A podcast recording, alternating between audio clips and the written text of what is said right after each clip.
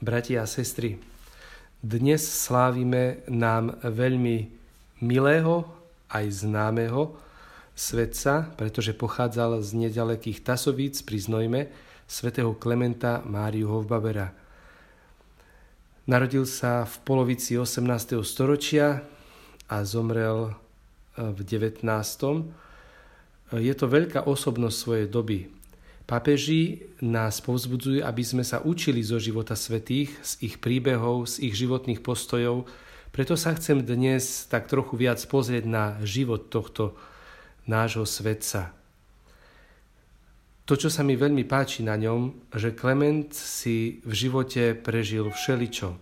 Prežil si veľmi veľa ťažkostí už od detstva až do svojej smrti, ktoré jeho vieru veľmi skúšali, ale zároveň aj zocelili. Ešte bol chlapcom, keď mu zomrel otec. Matka po smrti jeho otca ho zobrala ku krížu za dedinou, ukázala na ukrižovaného Ježiša na kríži a povedala mu, teraz on bude tvojim otcom. Klement to pochopil. Tento príbeh hovorí o tom, že jeho rodičia boli veľmi hlboko veriaci, že mal e, vloženú do srdca takú rídzu vieru, to, čo sa mi na ňom tiež páči, že vyštudoval remeslo. Stal sa pekárom, pracoval ako pekár a tak je nám mnohým ľuďom veľmi blízko. Pekarčina je veľmi náročná robota. Aj dnes musia pekári zavčasu ráno stávať, e, tvrdo sa narobia a je to základné povolanie pre život. Niet chleba, niet skoro ničoho. Chlieb náš každodenný, aj sa modlíme, daj nám dnes. A tak toto povolanie jeho sa mi veľmi páčilo. Ako by tak trošku predurčila jeho budúcnosť, keď sa z neho stane už nielen pekár pre ľudí, ale Boží služobník, ktorý bude podávať ľuďom Boží chlieb, potrebný pre väčší život. Klement takisto bol pustovníkom, myslím, že okolo 4 rokov aj so svojím jedným spolubratom žil v pustovni, čo mu určite pomohlo veľmi sa priblížiť vo vzťahu voči Bohu a hĺbšie spoznať Boha. Žil v dobe, ktorá nebola priaznivá ani pre církev, ani pre vieru. Bola to doba osvietenstva, kedy mnohí kritizovali pápeža, kňazov, teológov, církev samotnú. A keď pápež, e, e, keď Klement bol vo Viedni, kde pôsobil a tam chodil na E, teológiu. Raz na jednej prednáške e, žial, ktorú dával katolícky profesor, e, hovoril tento profesor aj proti katolíckej náuke. Osvietenstvo totiž preniklo aj medzi kňazov.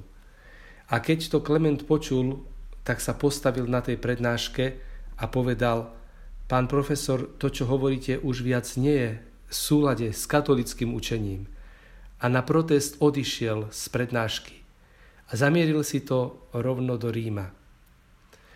Počul tedy už totižto vo Viedni o svetom Alfonzovi aj o redemptoristoch a e, redemptoristi ho veľmi oslovili, aj svätý Alfons, ktorý založil túto reholu na ohlasovanie viery chudobným. A tak dúfajúc, že u redemptoristov ešte nájde pravdivé učenie, a tiež túžiac slúžiť chudobným na misiách, tak ako to robili redemptoristi, vstúpil do tejto rehole. Bol aj vysvetený na území dnešného Talianska za kňaza, avšak nenechali ho tam, v tej provincii, v Taliansku, ale poslali ho naspäť za Alpy, aby tu slúžil ako redemptorista. A tak sa začala jeho ďalšia cesta viery. V tom zmysle plávania proti prúdu. Vo Viedni, kde najprv pôsobil, snažil sa založiť kláštor. Avšak e, v dobe jozefinizmu, v ktorej žil, boli rušené kláštory a on chcel založiť ďalší. Zdalo sa to ako bláznovstvo. Avšak Klement sa nevzdával, vedel, že Boh je s ním a zakladal nielen vo Viedni, ale aj na mnohých iných miestach kláštory.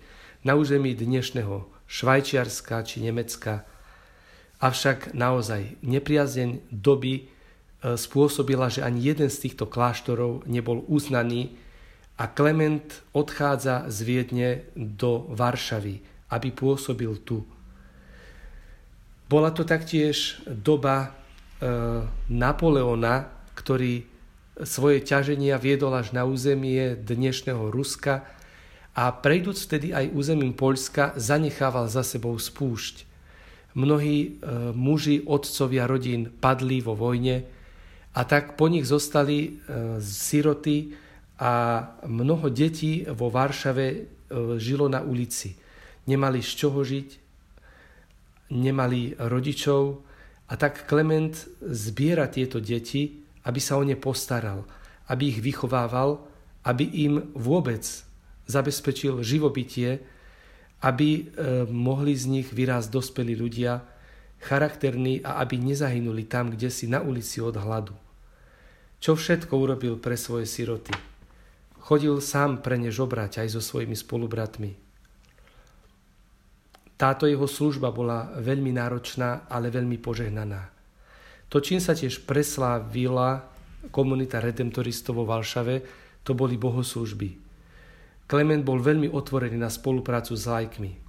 A počas e, celé, celodennej služby od rana až do večera sa v kostole, kde redemptoristi boli, striedali svete omše, tiež bohoslužby, pobožnosti s liturgiou, ktorá bola každý deň slávnostnou liturgiou. Boli tam totiž vychýrení hudobníci, ktorých Klement pozýval, lebo bol názoru, že Boh si zaslúž najväčšiu oslavu. A tak tam chodilo veľmi veľa ľudí z Varšavy. Kostol bol celý deň nabitý. Spojení s tými deťmi, o ktoré sa staral, s tým, že veľa ľudí chodilo do kostola, nakoniec v niektorých vyššie postavených ľuďoch vskypela závisť voči tomu, ako redemptoristi priťahujú ľudí k Bohu a Niektorí sa postarali o to, že redemptoristi boli vyhnaní z Varšavy preč. A tak sa znovu vracia do Viedne, kde snažiať sa založiť kláštor, v podstate mu to už nevíde. V roku 1820 tam zomiera. Paradoxom však je, že 4 dní po jeho smrti je oficiálne potvrdené schválenie prvého domu za Alpami. Všetky kláštory, ktoré sa snažil Klement založiť, hoci spolubratia v nich žili, ale neboli oficiálne potvrdené. A tak vidíme, ako Klement celý život e, plával proti prúdu, kráčal proti vetru, bojoval akoby s veternými mlynmi, ale nikdy sa nevzdal.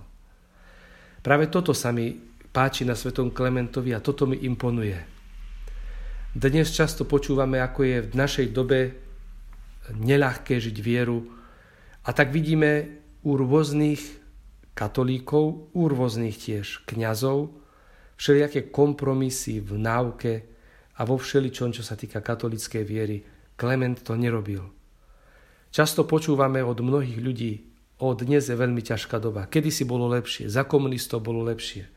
Kedy si sa ľudia mali ľahšie, ale naozaj mal sa Klement za svojej doby ľahšie, ako sa máme my dnes?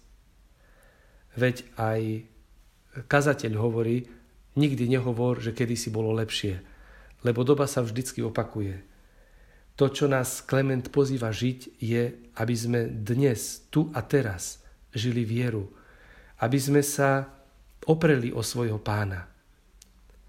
Na záver ešte by som chcel povedať jednu situáciu, keď e, to mal Klement naozaj ťažké a situáciu, ktorá veľmi hovorí o jeho viere. Bolo to práve vo Varšave, keď sa staral o deti bola to veľmi ťažká doba, často nebolo čo jesť. A už keď e, Klement ani po žobraní nedostal jedlo, prišiel raz večer k bohostánku, zaklopal naň a hovorí, pane, už je čas, aby si zasiahol. Vedel, že sám si už nedá rady. A na druhé ráno, zavčasu rána, keď otvorili kláštor, pred dverami bolo množstvo jedla pre všetky síroty. Či to nehovorí o hlbokej viere, ktorú Klement mal? A tak jeho odkaz pre našu dobu je, opieraj sa človeče aj dnes o pána. On je živý, tak ako bol živý za mojej doby, koná dnes takisto, ako konal za mojej doby, ako konal za svojej doby, keď bol na tomto svete. Svetý Klement, prosíme ťa, vyprosuj nám, ľuďom tejto doby, pevnú vieru, potrebnú pre túto našu dobu. Vyprosuj nám ju od pána. Vyprosuj nám tiež odvahu konať vo viere, tak ako si ty konal, hoci si musel celý život plávať proti prúdu. Aby sme aj dnes boli svetkami živého Krista, o ktorého sa opierame, a mohli svojim svedectvom šíriť vieru pre ostatných, ktorí hľadajú Boha a potrebujú ho.